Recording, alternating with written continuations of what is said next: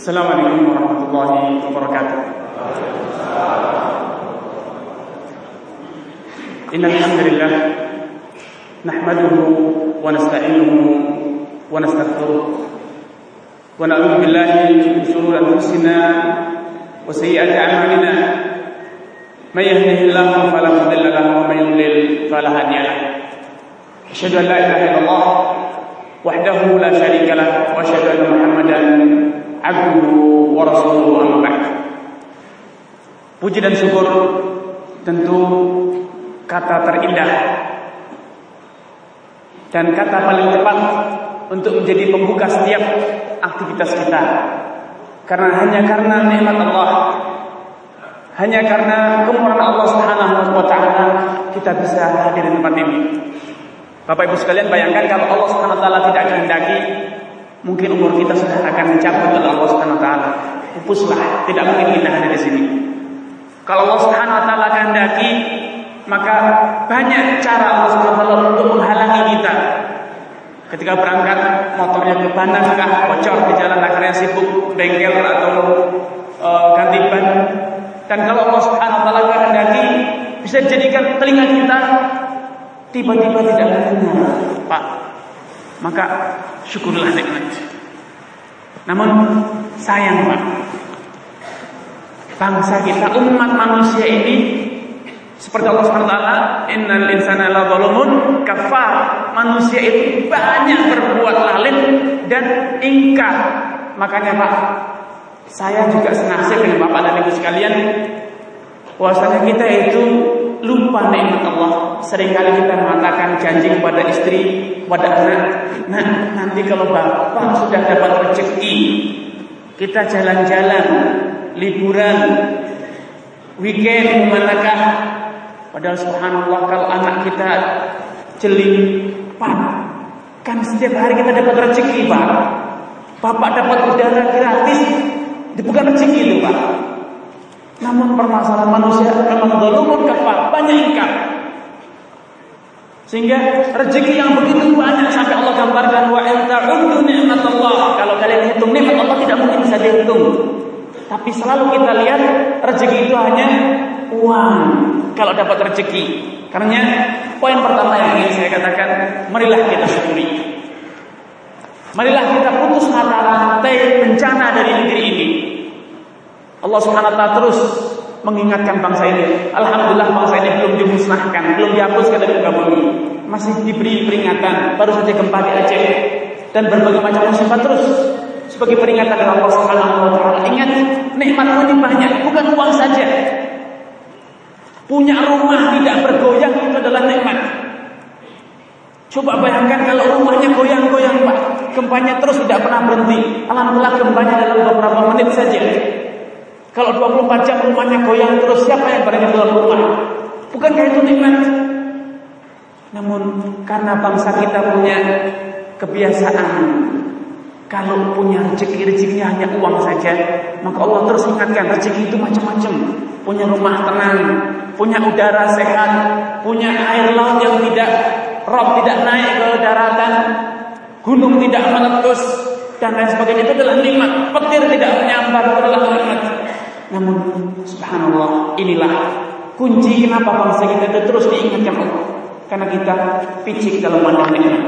Dan Allah sudah memberikan peringatan, Pak. Uh, Allah Subhanahu wa taala dalam surat Ibrahim mengatakan wa la in syakartum la azidannakum. Sayang kita baca ayat-ayatnya sampai di sini, Pak. Kita pandai baca ayat hanya sampai di sini tidak mau menyelesaikan ayatnya. Kalau kalian bersyukur kami tambah nikmatnya. Tapi lupa ayat selanjutnya Allah sudah berikan peringatan Pak. Wala in kafartum inna azabi kalau kalian kufur ingat siksa itu pedih. Mana mungkin kita bersyukuri nikmat aman, nikmat tentram, sehat walafiat, punya negeri yang masya Allah subur, punya pemimpin yang masya Allah tidak bengis, tidak kejam. Kita setiap hari baca berita Pak bagaimana per negara pemerintah menggunakan anggaran untuk beli senjata bukan untuk melindungi rakyatnya, tapi untuk nembak rakyatnya sendiri. Ini kita baca, namun kita tidak syukuri. Alhamdulillah bangsaku beli senjata ternyata tidak buat nembak kita. Kita baca bagaimana pergolakan di Mesir, bagaimana di Libya, bagaimana sekarang di Suriah negaranya malah nembaki rakyatnya sendiri. Kita lupa itu. Makanya Allah ingatkan, kita sering hanya berpikir nikmat itu hanya fulus. Kata orang kalau punya fulus urusannya mulus. Nikmat itu apa? Uang. Kalau bapak punya rezeki lebih nanti saya belikan sepeda. Subhanallah rezekinya itu berlimpah ruah. Udara tidak pernah pas-pasan. Kita mau bernapas panjang pun masih tersedia. Udara pak tidak bisa beli. Kita mau mandi air sebanyak pun? Alhamdulillah tidak. Kekurangan namun karena lupa makanya Allah ingatkan walain kafartum kalau kalian kufur tidak ingat tidak mengakui nikmat Allah maka siksa itu pedih. Makanya yang datang ke negeri kita terus ingatkan itu nikmat. Nikmat punya negeri yang tidak goyang-goyang. Nikmat di Lombok alhamdulillah tidak kena gempa Pak ya. Selamat. Di Lombok tidak kena tsunami alhamdulillah. Nikmat syukuri. Ini adalah nikmat Makanya Rasulullah SAW dalam suatu hari Pak memberikan satu peringatan mengingatkan kita tentang arti nikmat. Beliau menjelaskan uh, ya ada mali mali. Setiap kita pasti berkata ini hartaku, hartaku inilah kekayaan kekayaan hasil jerih payahku. Padahal Rasulullah SAW mengatakan uh, asbaha aminan disirbihi barang siapa yang di pagi hari negerinya merasa aman, di kampung halamannya aman, tidak ada perampokan, tidak ada perang, tidak ada ini, tidak ada itu. Mu'afan di badannya, badannya sehat walafiat sehingga bisa datang ke tempat ini. Coba kalau tadi pagi bangun tiba-tiba badannya menggigil kepanasan, mana mungkin akan tinggal di sini? Indah qutu yaumi alhamdulillah semua sudah sarapan. Punya makan yang dimakan. Karena mahizan lahu dunia bihadafiriha. Maka sejatinya dia itu seakan-akan sudah memiliki dunia beserta isinya. Inilah kunci nikmat. Maka alhamdulillah negeri kita aman, badan kita sehat, alhamdulillah semua kita sudah sarapan. Maka inilah isi dunia, tidak lebih tidak kurang. Makanya marilah kita tingkatkan kesyukuran kita kepada Allah Azza. Tidak lupa salawat serta salam juga kita aturkan kepada Nabi kita Abu Muhammad SAW yang kita nanti nantikan syafaatnya kelak di hari kiamat. Semoga kita semuanya dijadikan termasuk orang-orang yang berbahagia kalau mendapatkan syafaatnya yaumul kiamat. Amin. Bapak Ibu sekalian, saya tidak ingin kata orang dalam pepatah garmi laut. Bapak Ibu lebih banyak pengalaman dibanding saya. Saya hanya ingin bercerita.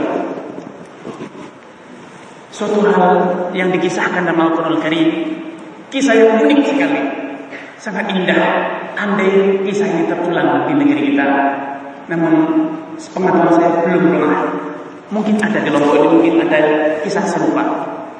Nabi Musa alaihissalam Semua kita telah tahu siapa dia. Ketika beliau tidak berdakwah di Mesir Di bawah kerajaan Fir'aun Fir'aun orang yang Allah beri nikmat luar biasa. Kekayaan, negerinya subur makmur. Dan uniknya, seumur hidup Fir'aun tidak pernah sakit, Pak. Jadi kekayaan punya kesehatan sempurna, tidak pernah sakit. Negerinya makmur luar biasa. Rakyatnya tunduk kepada Fir'aun luar biasa. Namun nikmatnya ternyata membuat Fir'aun lupa daratan. Sampai dia mengatakan ana rabbukumul a'la. Kalian semua kok sakit? Kalian semua kok kadang menderita? Tapi saya tidak pernah sakit. Tapi saya ini punya kehebatan luar biasa. Sayalah Tuhan kalian yang paling tinggi. Ternyata nikmat itu menjadikan Fir'aun lupa daratan gara-gara tidak pernah sakit. Namun Allah Subhanahu tidak rela bila di dunia ini ada yang sempurna selain dia. Allah Subhanahu wa taala beri cacat pada Fir'aun satu namun Fir'aun tidak ingat. Cacatnya dia mandul pada punya Fir'aun punya istri cantik jelita, punya rakyat yang taat patuh, kekayaan luar biasa, kekuatan pasukan yang luar biasa. Namun satu, Allah tidak ingin manusia sempurna dunia ini. Pasti harus ada kekurangan. Allah jadikan Fir'aun tidak punya anak. Sampai akhirnya dia pupus harapan. Mungkin kalau Fir'aun hidup zaman sekarang mungkin dia akan bayar para dokter untuk cloning. Tapi alhamdulillah dulu belum ada cloning. Makanya apa yang dilakukan oleh Firaun? Mupu anak, ngambil anak. Ketika dia sudah mengumumkan mendapatkan berita dari tukang ramalnya bahwasanya kekayaan kekuasaan akan hancur oleh salah seorang anak Bani Israel, dia membuat suatu kebijaksanaan. Dan alhamdulillah negara kita tidak seperti ini, Pak. Kemudian semua anak laki-laki yang terlahir dari Bani Israel harus ditumpas, dibunuh. Sampai akhirnya Nabi Musa ketika terlahir ibunya merasa khawatir kalau kalau nanti kelahiran Nabi Musa kata oleh Fir'aun maka Nabi Musa pun dihanyutkan ke sungai Nil tapi subhanallah Allah Maha Kuasa ternyata yang menyelamatkan Musa justru malah Fir'aun dan istrinya. Diambillah Fir'aun uh, Musa oleh Musa sebagai anak sehingga dibesarkan, dididik di rumah Fir'aun. Setelah singkat cerita, setelah Musa besar dan mendapatkan wahyu, mengingatkan Fir'aun agar dia tidak berbuat semena-mena dengan membasmi, mengumpas setiap laki-laki Bani Israel dan tidak menindas Bani Israel, maka Fir'aun ingkar. Ia percaya pada ramalan dukunnya, bahwasanya kekayaan kekuasaannya akan runtuh di tangan Bani Israel. Maka dia semakin sombong dan sampai akhirnya pendek kata Nabi Musa harus melarikan diri ke negeri Madian karena dikejar-kejar oleh bapak angkatnya sendiri. Nah, ketika Nabi Musa melarikan diri ke Madian, di sinilah terjadi kisah yang unik. Setelah dia lelah perjalanan jauh, Nabi Musa uh, singgah di negeri Madian dan berteduh di bawah pohon.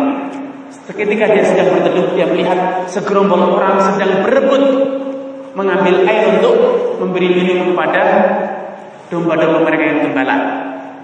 Namun unik, ada dua wanita cantik jelita yang menyingkir berada di tempat kejauhan agak jauh dari perkumpulan laki-laki tersebut. Ia merasa heran, kenapa? Maka apa yang menjadikan kalian duduk-duduk di sini? Maka wanita tersebut menjawab innala nasbi hatta yusdira kata Allah Subhanahu wa taala diceritakan dalam Al-Qur'an kami menanti giliran ambil air untuk memberi minum hewan-hewan ternak kami maka Musa merasa iba. Akhirnya dia pun turut berjubel-jubel ikut mengambil air. Namun subhanallah terjadi hal yang unik. Musa Nabi Musa alaihissalam adalah lelaki perkasa luar biasa. Sehingga ketika diambil air dia bukannya mengambil pakai timba yang biasa yang dia turunkan adalah tandemnya Pak tempat penampungan air yang diturunkan yang hanya kuat diangkat oleh puluhan orang itulah yang dia turunkan ke sumur dia angkat sekali maka semua orang terbelalak dan termasuk dua gadis ini keheranan luar biasa kuatnya. Sehingga sekali ambil air seluruh domba gembalaan dua gadis tersebut cukup selesai. Semuanya minum. Dan kemudian tawata ila dhil. Kemudian Nabi Musa kembali lagi ke tempat tempat tidurnya. Sehingga kedua gadis tersebut segera pulang. Ayahnya Syuaib heran Nah, kok kamu cepat pulang sekali? Tumben, tidak biasanya kau pulang. Sesore ini cepat biasanya sudah larut malam baru pulang. Kemudian guru tersebut menceritakan kenapa kok hari ini mereka bisa pulang cepat. Maka diceritakan bahwa kasusnya adalah ada seorang pemuda gagah perkasa, tampan rupawan yang membantu mereka sehingga mereka bisa segera pulang. Maka Syuaib ini merasa ini adalah peluang luar biasa, tidak boleh disia-siakan. Akhirnya kedua putrinya diutus lagi untuk memanggil Musa di jamu makan malam.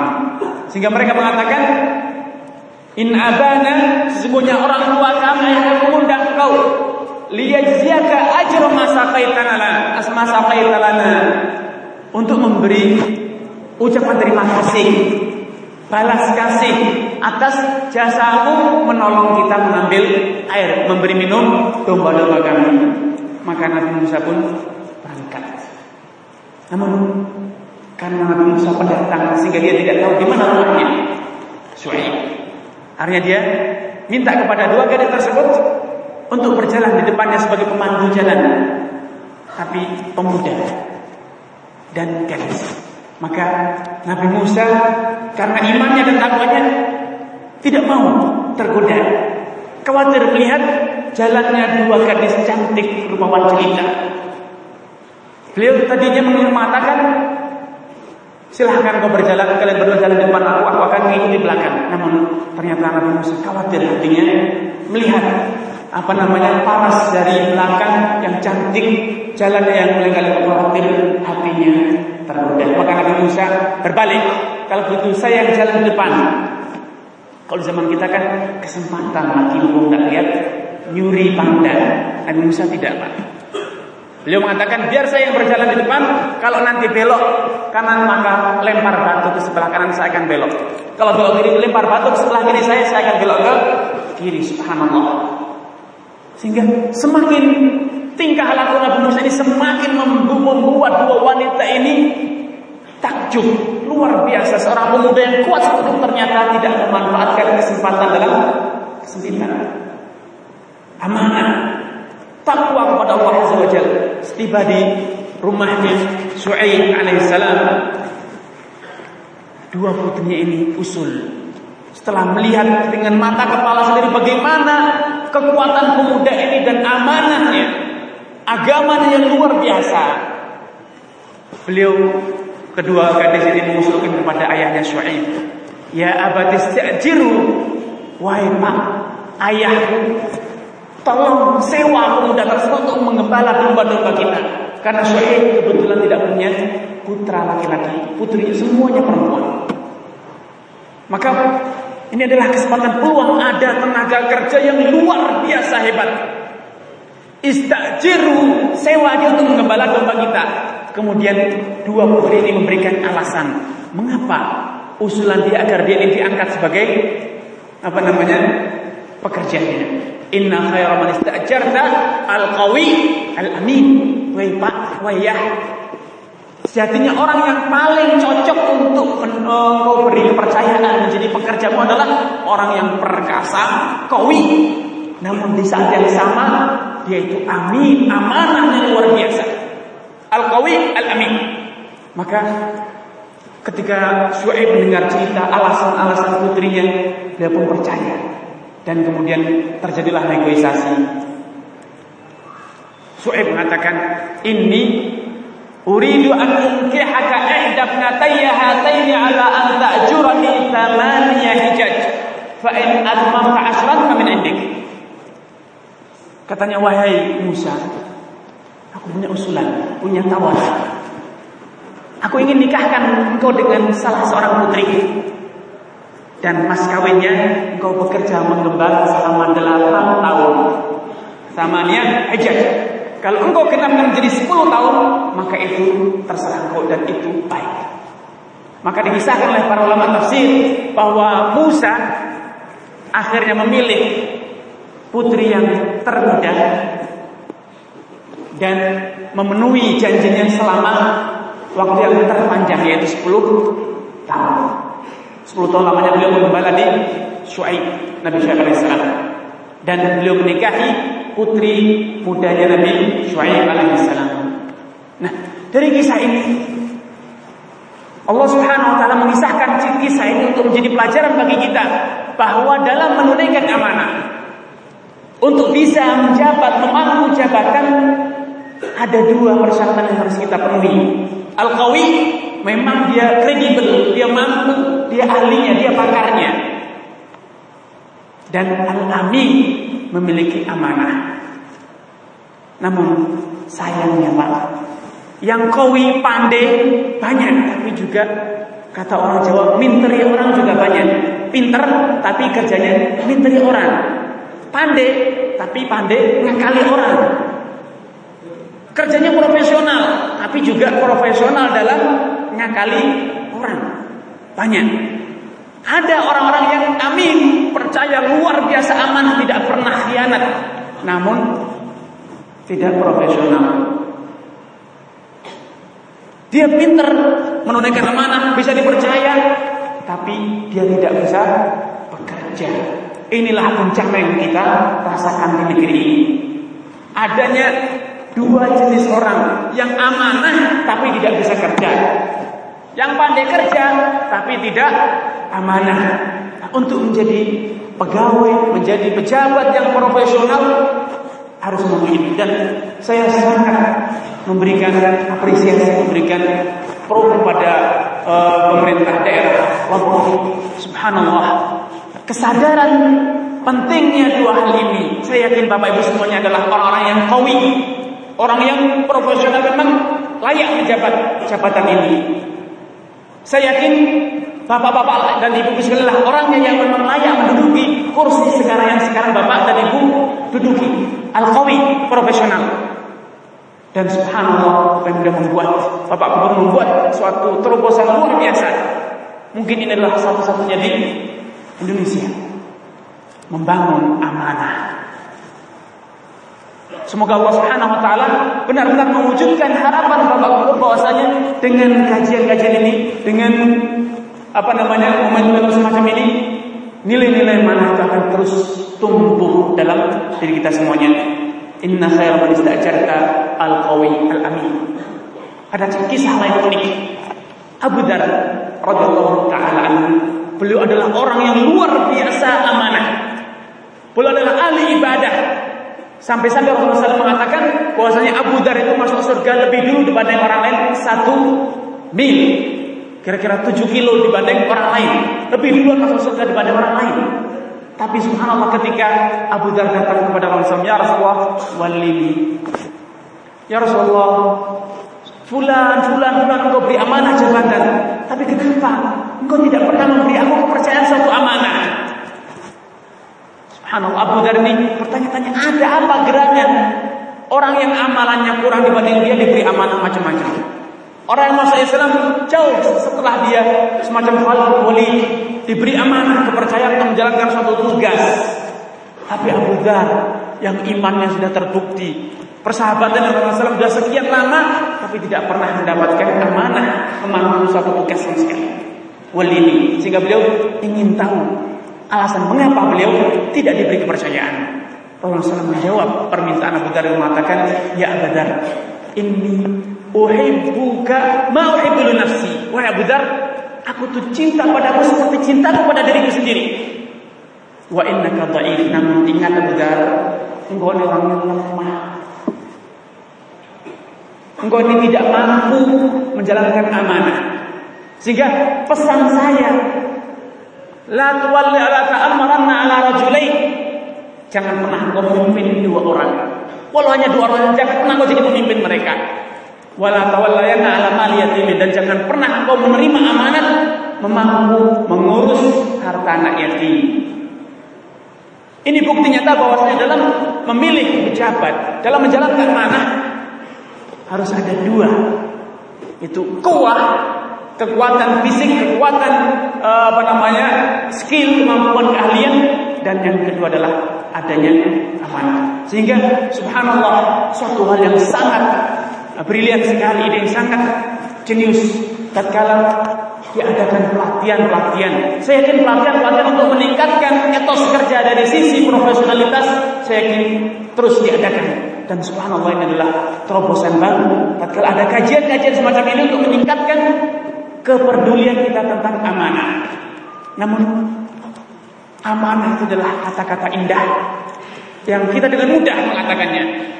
Kita harus amanah amanah, amanah. Namun, apakah setiap orang yang mengikrarkan, apakah setiap orang yang berkata kita amanah itu pasti amanah? Belum tentu. Kata-kata manis itu sering kita dengar. Namun prakteknya tidak semanis yang kita dengar. Dalam pepatah disikisahkan bu, antas ma'abil ini khairun antara. Engkau mendengar ceritanya itu lebih enak dibanding menyaksikan langsung. Ini adalah satu pepatah yang dikatakan oleh Harun Rasid. Ada satu kisah. Dulu ada seorang pujangga yang namanya uh, Kais. Seorang pujangga. Dia ini memiliki kasih yang cantik rupawan katanya. Sehingga dia ini senantiasa memuji kekasihnya dalam PP syairnya. Dia memuji, memuji kerajaan dalam bait sampai Harun Rasid yang mendengar bait syairnya pujangga ini sampai juga terbekat betapa cantiknya wanita ini sehingga diceritakan oleh pujangga ini sedemikian rupa. Akhirnya suatu hari ketika tanpa diduga-duga di negeri tempat uh, di kampung halaman wanita tersebut terjadi paceklik kekeringan sehingga penduduk setempat merasa perlu untuk minta bantuan sembako kepada Harun Rasyid. Sehingga salah satu yang datang meminta bantuan sembako adalah gadis ini. Gadis ini yang namanya Laila. Sehingga dia datang kepada Harun Rasyid. Minta ketika diminta memperkenalkan diri, dia sebutkan saya adalah Laila pintu fulan pintu fulan. Rasyid tercengang. Engkaukah yang disebut oleh Qais dalam bait-bait yang luar biasa yang dia sendiri sudah hafal. Harun Rasul hafal bait-bait syairnya. Kagum luar biasa. Kecantikannya seperti apa? Bagaikan bidadari katanya. Tapi subhanallah ternyata geleng-geleng. Sehingga Harun Rasul membuat satu ungkapan yang kemudian menjadi uh, menjadi slogan atau menjadi pepatah antas ma'abil ma'idul min kalau engkau mendengar ceritanya itu lebih indah dibanding lihat faktanya. Tapi ternyata wanita ini lebih cerdas. Dia menjawab, Ya Amirul Mukminin, saya tahu rahasianya kenapa saya tidak cantik di depanmu. Karena mata yang kau gunakan untuk memandang bukan matanya Kais. Andai mata yang kau gunakan aku adalah matanya Kais, engkau akan mengatakan aku ini cantik jelita. Tapi sayang matanya bukan mata Kais. Subhanallah jawabannya tepat sekali. Jadi itulah orang itu kalau sudah kadung cinta, kata orang jamu pun rasa coklat, apalagi coklat. Sudah hitam dibilang, iya hitam tapi hitam manis. Tidak kalah pak. Jadi itulah namanya cinta. Tapi kita kembali kepada tema kita. Nah, Harun Rashid dalam kisah tersebut ini adalah satu kisah sederhana bagaimana tatkala orang itu sudah buta buta dengan sesuatu. Inilah salah satu yang menjadikan orang itu lupa daratan. Tidak bisa memberikan penilaian, tidak bisa bersikap dengan cara yang profesional. Nah, dijelaskan oleh para ulama bahwa salah satu hal yang menjadikan orang itu lupa daratan dalam hal amanah, dalam memangku amanah adalah karena hati yang telah buta dengan apa? Harta. Tatkala hati kita telah terbutakan oleh harta sehingga kita mengatakan nah, rezeki itu harta. Kembali kepada tadi, kalau bapak punya rezeki nak, saya akan belikan sepeda. Subhanallah. Rezeki itu bukan hanya pada fulus. Rezeki itu banyak. Namun kalau kita sudah sempit pandangan sehingga kita melihat satu-satunya wanita ya Laila sudah. Tidak ada lainnya. Ya, kalau tidak direstui orang tuanya, nekat loncat pagar. Kalau tidak diizinkan ya dicuri. Kalau tidak diizinkan bunuh diri. Buta. Kenapa? Kalau tidak dapat fulana berarti sudah tidak ada wanita lain. Kalau tidak punya harta, tidak dapat fulus, berarti dunia ini gelap wanita tidak mungkin saya bahagia. Surga pupus, bahagia dengan pupus. Buta karena apa? Cinta kepada karena Rasulullah SAW mengatakan Ta'isa abd dinar abd dirham. Celaka orang yang sudah menuhankan siapa? Dinar dan dirham. Satu-satunya di depan Allah adalah dinar dan dirham. Karenanya poin pertama yang harus dimiliki oleh para pemangku amanah untuk bisa amanah apa? Sadar nikmat bukan hanya harta. Bahagia Allah Subhanahu wa taala letakkan kebahagiaan bukan hanya pada fulus Betapa banyak orang yang tidak punya fulus tapi bahagia. Betapa banyak orang yang punya fulus tapi tidak bahagia. Kebahagiaan itu ada di hati kita. Jangan pernah sempitkan pandangan tentang amanah. Jangan pernah sempitkan tentang arti kebahagiaan dunia. Jangan pernah sempitkan arti sukses. Artinya kalau punya uang banyak berarti sukses. Kalau tidak punya uang banyak berarti tidak sukses. Tidak demikian.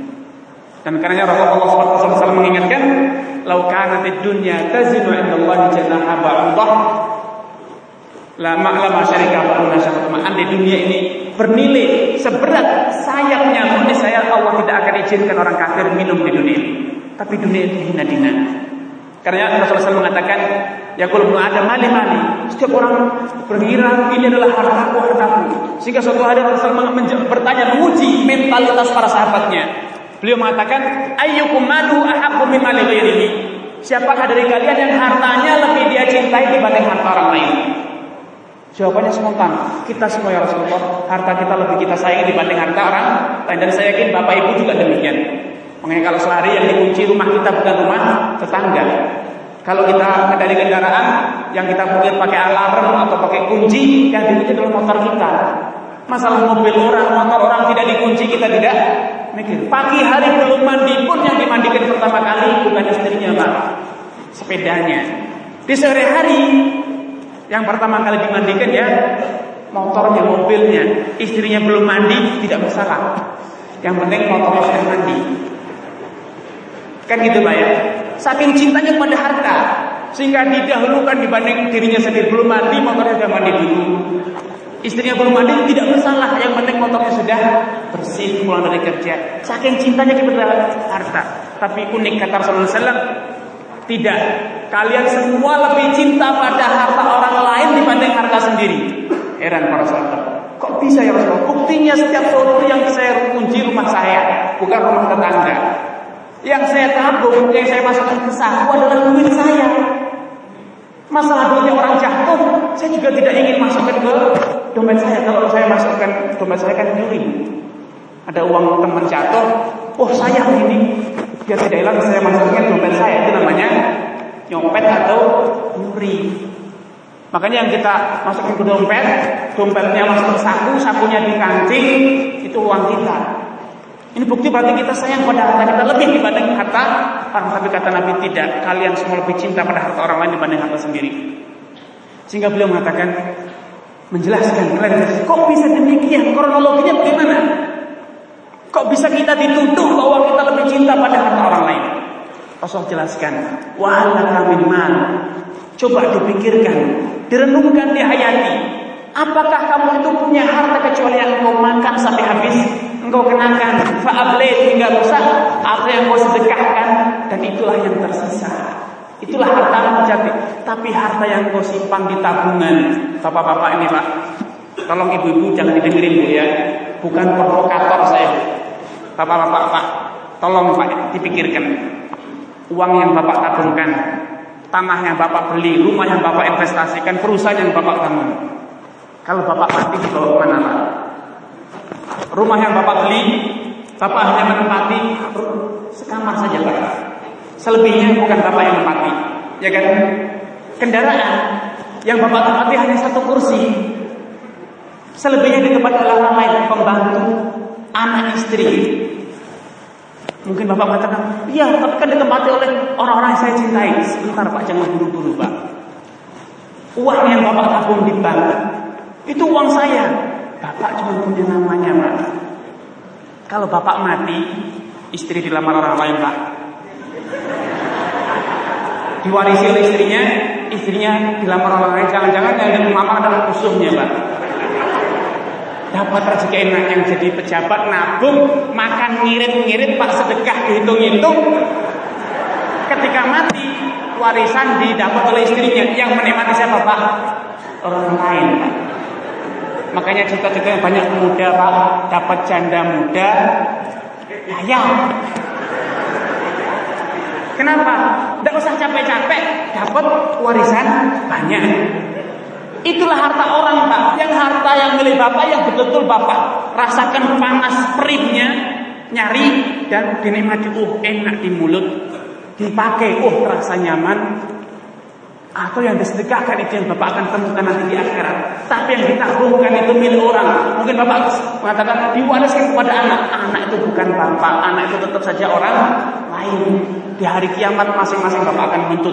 Yauma yafirul mar'u min akhi wa ummihi wa abi. Pada hari kiamat masing-masing orang akan melarikan diri dari ayahnya, dari ibunya, dari saudaranya, dari anaknya, dari istrinya. Kenapa? Saling menuntut di hari kiamat. Jadi kata Rasulullah SAW, apakah kalian punya harta kecuali yang sudah kalian makan, kalian belanjakan untuk kepentingan sendiri, atau yang sedekah untuk harta kita? Ibu-ibu juga itu. Sekarang saya berbalik. Tenang, saya tidak tidak apa namanya duduk sebelah. Bu, bapak kan bekerja nabung, ibu yang lelah ngirit-ngirit memanage keuangan rumah tangga kan gitu bu ya. Disimpan-simpan, ditabung-tabung, alhamdulillah uangnya sudah tersimpan sekian. Kalau ibu mati, bapak kan kawin lagi. Kawin lagi, subhanallah, ternyata yang dikawinnya adalah yang kemarin suka cekcok di kantor. Suka omel-omelan di kantor. La haula wala quwwata banyak dapat ternyata dia saya yang capek-capek nyimpen ngirit-ngirit untuk beli bawang saja dihitung-hitung Ternyata yang dapat dia setelah dia dapat beli bawang tidak pernah dihitung karena duit bapaknya banyak sudah banyak. Beli rumah yang bagus kemarin kita kontrak saja. Sekarang ketika mati bapak punya harta banyak saya yang nanggung eh beli rumah kendaraan bagus siapa yang menikmati? Hasbunallah ternyata orang lain. Jadi tetap saja itu hal orang lain. Karenanya Jangan buta dengan harta. Harta kita adalah yang kita makan, yang kita pakai dan tidak akan lebih. Atau yang kita sedekahkan. Saya yakin yang kita makan, yang kita pakai itu hanya sedikit, Pak. Saya yakin ada yang siap makan lima piring sekaligus. Pakai baju sepuluh baju sekaligus biar banyak-banyak tidak mungkin. Yang kita pakai hanya sedikit. Karena itulah harta kita. Jangan pikir kita punya tabungan besar harta kita itu hanya namanya di akhirat tanggung jawabnya Pak. Dunia dapat capeknya, akhirat dapat tanggung jawabnya. Salah-salah dapat siksa. Tapi yang menikmati siapa? Bisa tetangga, bisa orang lain. Karena usul urusan harta ini jangan membutakan kita. Jangan sampai harta kita dicinta kita lupa sampai menjadikan kita lupa daratan, akhirnya menghalalkan segala macam cara. Karenanya Bapak Ibu sekalian untuk bisa memahami amanah dengan benar ingat Tolong pandang tentang arti dunia ini sebagaimana mestinya, sebagaimana adanya. Jangan sampai cinta pada silahkan cinta boleh. Carilah dari jalan yang halal dan belanjakanlah ke jalan-jalan yang halal pula. Tapi kalau sampai dunia ini menjadikan kita daratan, melanggar semuanya, menabrak sana nabrak sini, sia-sia. Dunia dapat sengsara, alih-alih di akhirat dapat dosa. Alhamdulillah. Karena apalagi Rasulullah SAW dan ini kunci untuk bisa amanah. Jangan pernah khawatir. Rasulullah Rasulullah SAW sudah memberi mendaftarkan kita kepada perusahaan asuransi. Kita sekarang pejabat khawatir masa depan. Kalau nanti kecelakaan sudah pensiun, anak-anak sekolah bagaimana kalau sudah pensiun, asuransi pendidikan, kesehatan, kendaraan, rumah, macam-macam. Asuransi kamu khawatir. Khawatir masa depan. Kalau tua, kalau di PHK, kalau dipecat, kalau sudah pensiun, kekhawatiran. Tapi subhanallah, seharusnya tidak ada. Kekhawatiran seperti itu tidak perlu. Rasulullah SAW sudah mendaftarkan kita ke perusahaan asuransi yang tidak mungkin bangkrut. Kalau perusahaan asuransi yang ada di dunia ini bisa bangkrut pak, bisa gulung tikar, bisa nipu lagi. Tapi ini asuransi ini tidak pernah salah, tidak pernah korupsi, tidak pernah bangkrut. Asuransinya Allah Azza wa Jalla. Rasulullah mengatakan, eh, lantas tabi'ur rizqa Wahai umatku jangan pernah merasa rezekimu ini telat datangnya Jangan pernah khawatir. Kalian pasti dapat jatah rezeki. Inna ruhal kudus karena mereka Jibril sudah mengabarkan kepadaku anna halal kamu nafsun hatta tastawfiya rizqaha.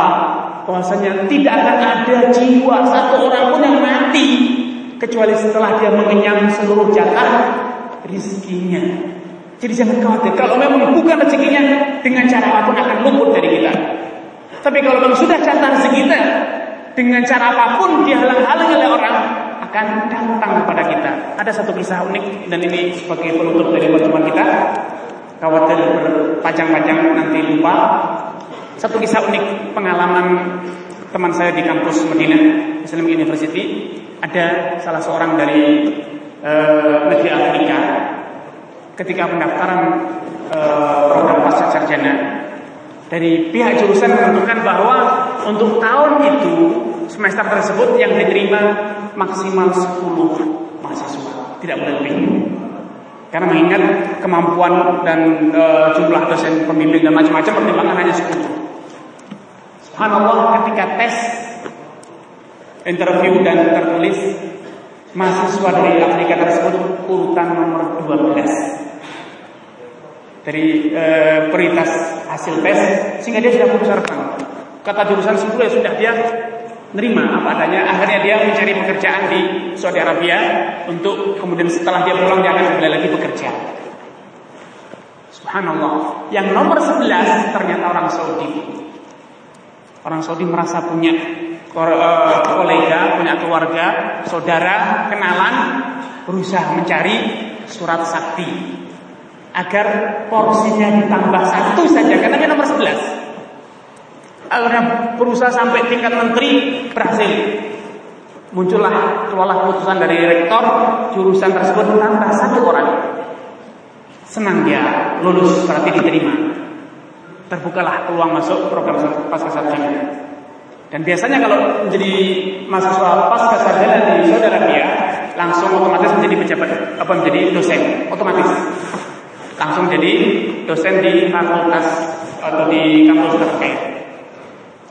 Subhanallah setelah keluar SK diterima nambah satu orang kuotanya kecelakaan bu mahasiswa Saudi tersebut sehingga cacat permanen. Akhirnya dia sendiri yang tadi capek-capek ngejar agar bisa ditambah mengundurkan diri, tidak siap untuk mengikuti perkuliahan. Akhirnya kampus. Nah bagaimana sudah keluar SK Nambah satu orang. Ternyata yang diterima kok mengundurkan diri. Akhirnya dicarilah mahasiswa Afrika tadi. Nomor 12 Harus masuk menggantikan. Dicari sampai rektor ikut nyari ke mana mahasiswa ini Dicari nomor teleponnya dari mahasiswa siapa yang kenal Akhirnya dia ternyata sedang pergi ke Riyadh melamar pekerjaan Ditelepon balik ke Madinah karena kamu diterima. Kok bisa katanya? Kasusnya demikian demikian subhanallah. Yang pontang panting satu keluarga satu kabilah ikut membela akhirnya malah tidak jadi. Kenapa? Memang bukan rezekinya. Yang tidur nyenyak sudah tidak mikir ternyata malah masuk. Itu karena memang sudah rezekinya masuk. Subhanallah. Sehingga memang kalau memang sudah jatah rezekinya tidak bisa ditolak. Walau tidak mau akan masuk sendiri. Tidak mau saya, tetap masuk. Kasus saya sendiri bu, waktu saya masuk S3, saya nunggu pengumuman ujian, tidak datang pengumuman. Lama tidak segera di ada pengumuman. Sampai akhirnya ketika istri saya sedang hamil tua, kira-kira HPL kira tinggal satu minggu lagi. Saya putuskan saya harus training anak saya untuk pisah dari ibunya agar tidak eh, nanti merepotkan. Saya akhirnya selama dua minggu tidak ke kampus. Tidak tahu pengumuman yang terjadi di kampus apa. Ketika hari tes, dosen pembimbing saya telepon, Muhammad, kamu mau daftar enggak? Saya katakan saya daftar, saya sudah ajukan, tapi kan belum ada pengumuman. Marah dosen saya, gimana dari pengumuman sudah diumumkan seminggu yang lalu? Iya seminggu yang lalu saya kan nggak pernah ke kampus selama dua minggu. Seminggu lalu sudah diumumkan bahwasanya hari ini tes, dan ini tinggal setengah jam tesnya tutup. Di akhir hari, dosen saya nunggu lah kok tidak muncul-muncul. Saya tidak kepikiran saya bilang akhirnya ke pembina saya, tolong kalau memang saya masih diberi kesempatan, tunggu seperempat jam saja. Saya akan datang ke sana, ikuti tes tanpa persiapan karena dua minggu saya sudah tidak ke kampus. Saya kira tidak ada pengumuman. Hingga tanpa persiapan, ujian interview, Pak. Tanpa persiapan ketika saya eh, apa namanya, dan istri saya sudah mulai keluar air ketuban. Padahal anak kedua, kedua kan maaf yang ketiga, eh kedua kedua, yang kedua, anak yang kedua, anak yang kedua biasanya kalau anak kedua itu biasanya hitungan satu jam biasanya sudah akan lahir kalau sudah mulai keluar air ketuban. Saya bilang kepada istri saya, ini e, eh, KTP saya. Nanti kalau memang sudah tidak bisa ditahan, minta tolong tetangga diantarkan ke rumah sakit. Saya terpaksa harus ujian. Saya berangkat, saya ambil taksi, saya turun dari apartemen langsung dapat taksi berangkat. Di taksi saya buka-buka. Buku yang bisa saya bawa saya buka-buka, kemungkinan kira-kira apa yang dites. Saya sampai di gerbang, saya lari masuk ruang tes karena memang tinggal setengah jam, Pak. Saya ruang tes itu ngos-ngosan sampai dosen saya, kalau saya ngambilkan air karena kasihan. Kemudian minum dulu, duduk dulu. Tidak apa-apa kita tunggu. Saya diberi kesempatan untuk ambil nafas selama lima menit. Saya katakan sudah. Saya tidak bisa menunggu karena istri saya sudah genting saat-saat melahirkan. Ya sudah kalau gitu tes, segera tes. Subhanallah ketika tes memang rezeki saya pak. Yang saya tadi sekedar buka selama seperempat jam dari perjalanan taksi, itulah yang ditanya. Tidak keluar satu pun dari itu. Sehingga walaupun saya tadi hanya sekedar melihat saja buka, saya bisa jawab. Saya pulang segera langsung keluar dari situ, saya lari lagi ngambil taksi pulang sampai rumah saya masuk rumah alhamdulillah istri saya belum lahiran saya akhirnya masuk rumah dan saya segera bawa ke rumah sakit di rumah sakit tidak salah berapa lama lahiran memang rezekinya saya harus yang mengantar ke rumah sakit rezekinya saya harus masuk S3 tidak bisa dihalang Walau saya tidak mau, karena saya tidak kampus, ternyata dipanggil oleh dosen pembimbing. Kalau dosen pembimbing saya diam saja, ya sudah, berlalulah masa tes dan saya tidak akan masuk. Itulah rezeki Pak. Jadi kalau rezeki sudah datang, jangan khawatir. Tapi kalau memang bukan cara rezeki dengan cara apa pun tidak akan sampai.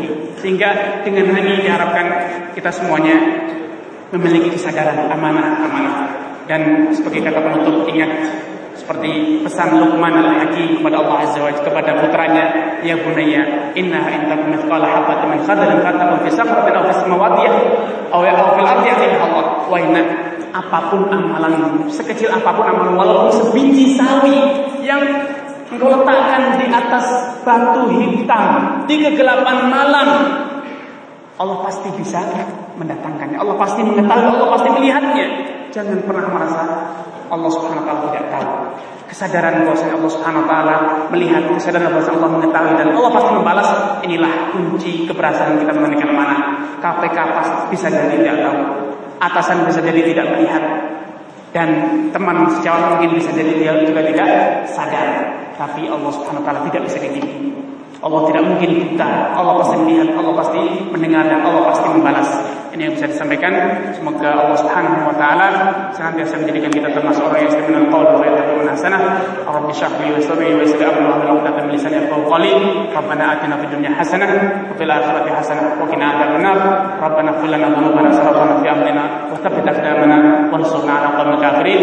Allahumma hab min azwajina wa dhurriyyatina qurrata a'yun waj'alna lil muttaqina imama. Allahumma inna na'udzubika min qalbin min 'ilmin la yanfa'u min qalbin la yakhsha'